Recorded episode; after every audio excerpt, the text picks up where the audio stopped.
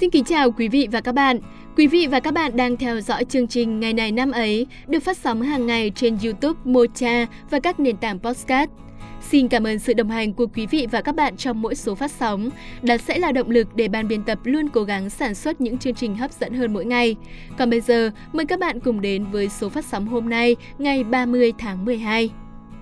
Như một dấu ấn quen thuộc, chương trình xin phép mở đầu với những lời chúc tốt đẹp nhất dành cho các bạn có sinh nhật trong hôm nay.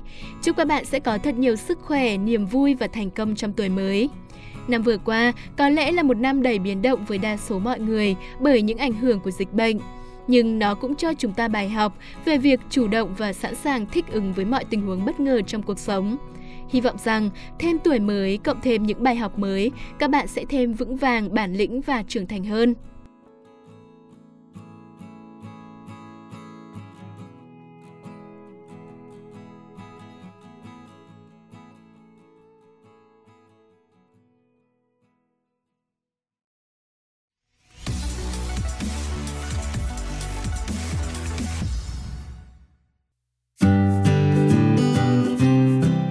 Quý vị và các bạn thân mến, bây giờ chúng ta sẽ cùng đến với phần tiếp theo của chương trình.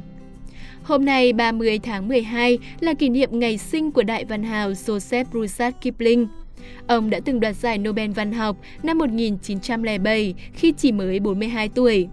Ông có một sự nghiệp văn chương đồ sộ và để lại rất nhiều giá trị cả về nghệ thuật lẫn tư tưởng. Những thông tin chi tiết về ông sẽ được chương trình giới thiệu đến các bạn ở phần sau.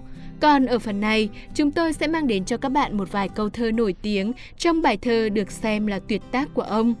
Bài thơ mà chúng tôi đang đề cập đến là bài thơ có tựa đề Nếu. Bài thơ này được tác giả sáng tác vào năm 1895 và in lần đầu vào tháng 10 năm 1910 trên tạp chí The American Magazine. Tròn một thế kỷ sau khi ra đời, theo kết quả thăm dò dư luận của đài BBC năm 1995, bài thơ này được coi là bài thơ tiếng Anh hay nhất mọi thời đại. Trong bài thơ có một đoạn trích như sau. Nếu mỗi phút giây con có được trong đời, không để phí hoài mà luôn luôn đặt trên đường chạy, thì thế giới này sẽ là của con cùng tất cả những gì trong đấy. Những câu thơ tiếng Việt này là bản dịch của nhà thơ Nguyễn Viết Thắng, một trong những bản dịch được lưu hành phổ biến nhất ở nước ta. Đặt trong hoàn cảnh sáng tác của bài thơ, ta có thể hiểu bài thơ nói về tinh thần chiến đấu bất khuất của người lính ngoài mặt trận và cũng là tinh thần chiến đấu ngoan cường của một con người giữa sóng gió cuộc đời. Quý vị và các bạn có thể thấy, những câu thơ trên được viết theo dạng câu điều kiện giả thiết với cấu trúc nếu, thì. Không chỉ ở đoạn trích này mà toàn bộ bài thơ là những câu giả thiết như vậy. Tác giả đặt ra rất nhiều những hoàn cảnh khó khăn, nghịch lý mà một người có thể phải đối mặt và trải qua. Và đến với những dòng thơ cuối bài. Nếu mỗi phút giây con có được trong đời, không để phí hoài mà luôn luôn đặt trên đường chạy. Ta có thể thấy rõ điều tác giả muốn truyền tải, đó là lời nhắc nhở hãy luôn cố gắng sống hết mình và trọn vẹn, luôn cố gắng tiến lên phía trước. Nếu làm được như vậy thì thành công sẽ đến và thế giới này sẽ là của con. Bài thơ được viết bằng một giọng điệu khuyên nhủ, răn dạy với cảm hứng đạo lý bao trùm. Mỗi một câu thơ vang lên đều là một lời khẳng định rằng con người cần sống khắc kỷ, có kỷ luật, luôn rèn luyện và cố gắng. Với tư tưởng đó, bài thơ đã thực sự đi sâu vào đời sống lúc bấy giờ. Chính tác giả cũng từng cho biết, bài thơ đã được nhiều nơi in ra như những bức tranh để treo trong phòng làm việc, trong phòng ngủ hoặc những nơi trang trọng. Nhiều người coi đây là những lời nhắc nhở như một quan niệm sống. Và với đoạn trích nhỏ trong chương trình hôm nay, chúng tôi cũng hy vọng những thính giả của mình sẽ vừa có thêm thông tin về một bài thơ kiệt xuất trong lịch sử văn học, cũng vừa có thêm những bài học quý giá trên hành trình sống của mình.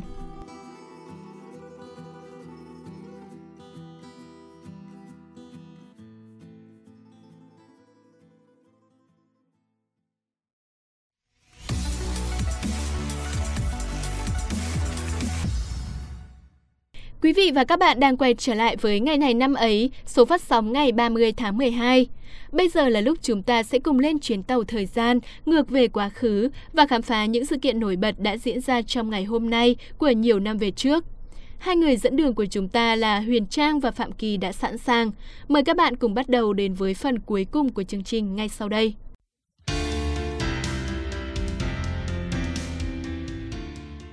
Xin chào quý vị và các bạn đang lắng nghe ngày này năm ấy. Mình là Phạm Kỳ và như thường lệ, người bạn dẫn cùng mình hôm nay không ai khác đó chính là Huyền Trang.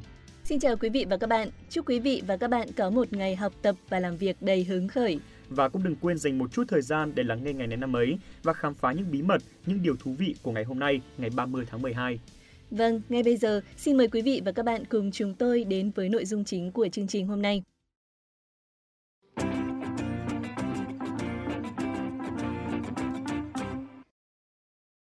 Mở đầu là những thông tin về lịch sử Việt Nam.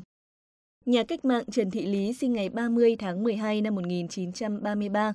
Anh hùng Trần Thị Lý, tên thật là Trần Thị Nhâm, bí danh là Bích Ngọc, quê ở xã Điện Quang, huyện Điện Bàn, tỉnh Quảng Nam. Năm 12 tuổi, Trần Thị Lý tham gia thiếu nhi cứu quốc của xã. Năm 1946, chị được điều về làm cán bộ văn phòng thanh niên cứu quốc huyện Điện Bàn và là thường vụ ban chấp hành thanh niên cứu quốc huyện. Năm 1951 đến năm 1952, chị được Đảng giao nhiệm vụ đi xây dựng cơ sở ở xã Điện Hồng, vùng thực dân Pháp tạm chiếm.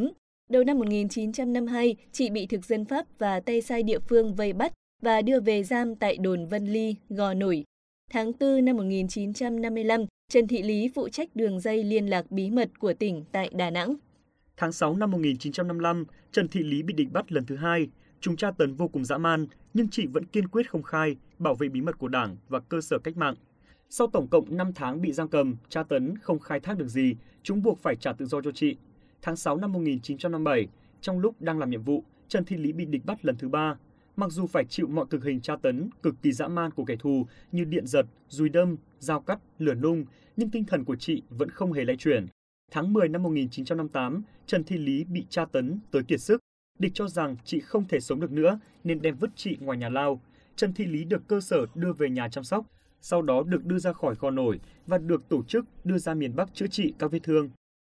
Trong những năm tháng chị điều trị tại Bệnh viện Việt Xô, nhà thơ Tố Hữu đã viết tặng chị bài thơ Người con gái Việt Nam. Trong đó có những câu Em là ai, cô gái hay nàng tiên? Em có tuổi hay không có tuổi? Mái tóc em đây là mây hay là suối? Đôi mắt em nhìn hay chấp lửa đêm rông? Thịt da em hay là sắt là đông? Cuộc đời hoạt động cách mạng của chị Trần Thị Lý gắn liền với chặng đường đấu tranh anh dũng đế quốc Mỹ của đồng bào miền Nam và của nhân dân nước ta. Chị là một biểu tượng cho tinh hoa của người con gái Việt Nam anh hùng, bất khuất, trung hậu, đảm đang, cho ý chí kiên cường của dân tộc ta. Năm 1992, những vết thương hiểm nghèo của chị đã tái phát và chị đã qua đời tại Bệnh viện C Đà Nẵng. Ngày 2 tháng 2 năm 1992, với những công hiến của mình, chị Trần Thị Lý được nhà nước phong tặng danh hiệu Anh hùng lực lượng vũ trang nhân dân.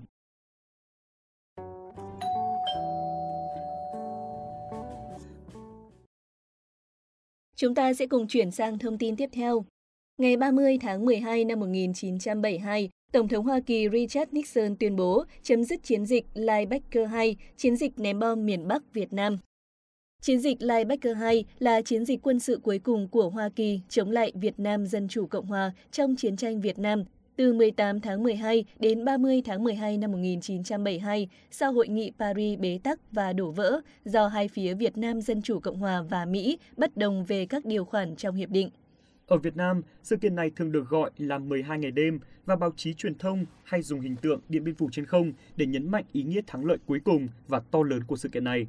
Tại chiến dịch này, Hoa Kỳ đã sử dụng lực lượng không quân chiến lược với B-52 làm nòng cốt, ném bom giải thảm, hủy diệt xuống Hà Nội, Hải Phòng, Thái Nguyên và các mục tiêu khác liên tục trong vòng 12 ngày đêm. Mỹ đã sử dụng hơn 700 máy bay ném bom B-52 và thả hơn 36.000 tấn bom, vượt quá khối lượng bom đã ném trong toàn bộ thời kỳ từ 1969 đến 1971. Bằng sức mạnh của chiến tranh nhân dân và lực lượng phòng không ba thứ quân đã tạo thành sức mạnh tổng hợp của cả miền Bắc xã hội chủ nghĩa, trong đó có bộ đội phòng không không quân là lực lượng nòng cốt đã cùng với quân dân Hà Nội Hải Phòng và một số địa phương trực tiếp đánh trả cuộc tập kích đường không chưa từng có trong lịch sử. Trải qua 12 ngày đêm chiến đấu anh dũng, từ ngày 18 tháng 12 đến ngày 29 tháng 12 năm 1972, quân dân Hà Nội Hải Phòng đã làm nên một điện biên phủ trên không lừng lẫy, buộc phía Mỹ phải chịu thua trên bầu trời Hà Nội. Thắng lợi của quân và dân Việt Nam trong chiến dịch Điện Biên Phủ trên không đánh dấu sự trưởng thành vượt bậc về mọi mặt trong suốt 8 năm trong chiến tranh phá hoại của đế quốc Mỹ. Điều này khẳng định sự lãnh đạo tài tình của Đảng, Quân ủy Trung ương, Bộ Quốc phòng trong nghệ thuật tác chiến phòng không hiệp đồng chiến đấu của quân đội nhân dân Việt Nam. Chiến thắng Hà Nội Điện Biên Phủ trên không năm 1972 đóng vai trò quyết định trực tiếp buộc chính phủ Mỹ phải ký kết Hiệp định Paris ngày 27 tháng 1 năm 1973 về chấm dứt chiến tranh, lập lại hòa bình ở Việt Nam, rút hết quân viễn trinh, quân đồng minh về nước, mở ra bước ngoặt mới cho toàn bộ sự nghiệp kháng chiến chống Mỹ cứu nước của dân tộc, đồng thời làm nức lòng bạn bè và nhân dân yêu chuộng hòa bình trên thế giới, cổ vũ mạnh mẽ phong trào cách mạng giải phóng dân tộc.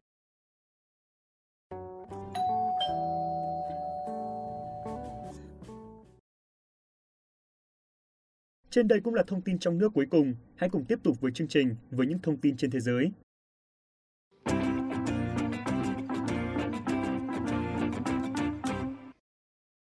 Đại văn hào Joseph Kipling sinh ngày 30 tháng 12 năm 1865. Ông đoạt giải Nobel văn học năm 1907 khi mới 42 tuổi. Joseph Kipling sinh tại thành phố Bombay, Ấn Độ, trong một gia đình trí thức người Anh. Bố ông là hiệu trưởng trường nghệ thuật Bombay, Mẹ của ông xuất thân từ một gia đình danh giá ở London. Là người chịu đi, Kipling đã có mặt ở hầu khắp các làng bản của đất nước Ấn Độ rộng lớn, rồi ông sang châu Mỹ, châu Phi, nhờ đó mà tích lũy được nhiều vốn sống cho hành trang văn học của mình sau này. Năm 1886, Kipling in tập thơ đầu tay, những bài ca ở bộ với số lượng hạn chế, nhưng sách bán chạy nên chỉ trong vòng một thời gian ngắn, tác giả đã phải cho tái bản. Năm 1887, Kipling chuyển sang làm việc cho báo Người Tiên Phong ở Allahabad và cho xuất bản tập truyện ngắn Chuyện kể núi đồi.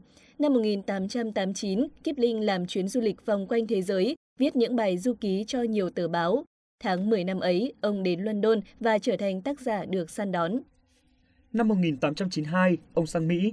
Thời gian sống ở Mỹ chính là thời gian ông viết nên những tác phẩm hay nhất của đời mình như bộ Sách rừng, gồm có hai tập, được xuất bản vào các năm 1894-1895. Đây là bộ sách được coi là hấp dẫn, thú vị nhất về đời sống hoang dã của loài vật trong văn chương nhân loại từ trước tới nay. Năm 1902, Kipling lui về sống ở một làng quê hẻo lánh thuộc vùng Sussex, Tây Nam nước Anh. Năm 1907, Kipling được trao tặng giải Nobel văn học. Khi ấy, ông đã có trong tay 20 đầu sách thuộc nhiều thể loại khác nhau. Kipling đến Stockholm nhận giải, nhưng ông không đọc diễn văn nhận giải. Tiếp đó là các phần thưởng bằng danh dự của nhiều trường đại học danh tiếng như Oxford, Cambridge, Edinburgh, Paris, Athens, Toronto dành cho Kipling. Những năm cuối đời, Kipling vẫn sáng tác, nhưng ông viết từ tốn hơn. Kipling mất vì chảy máu đại tràng vào ngày 18 tháng 1 năm 1936.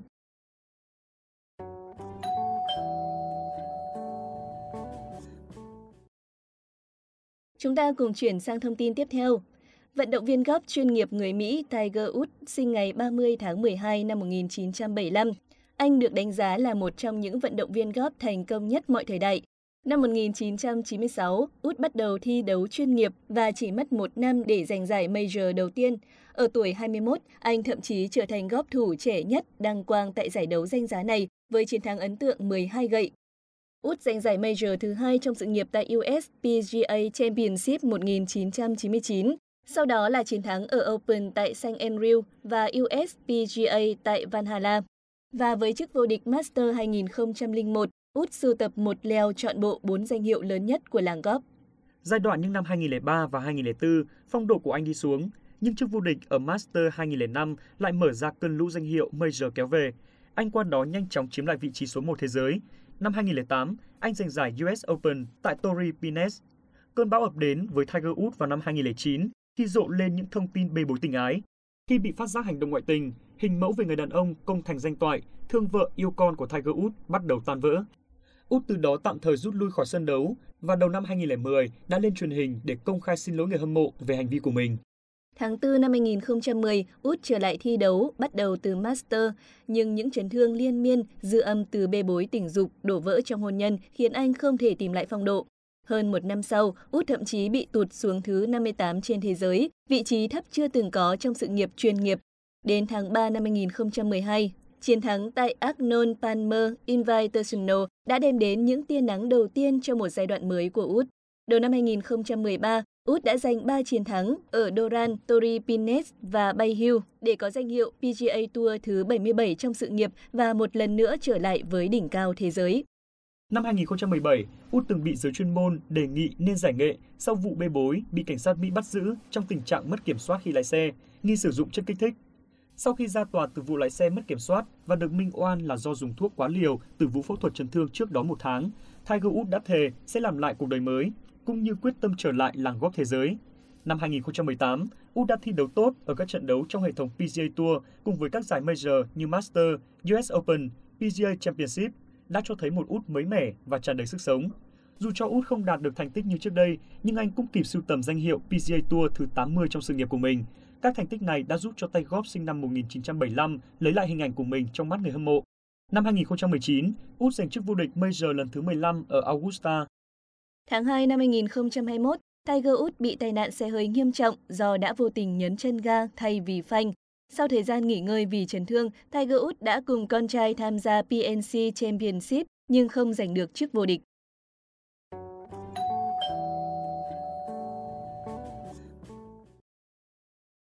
Đến đây thì thời lượng của chương trình ngày hôm nay đã hết. Cảm ơn quý vị và các bạn đã quan tâm theo dõi. Xin chào tạm biệt và hẹn gặp lại các bạn ở số phát sóng ngày mai.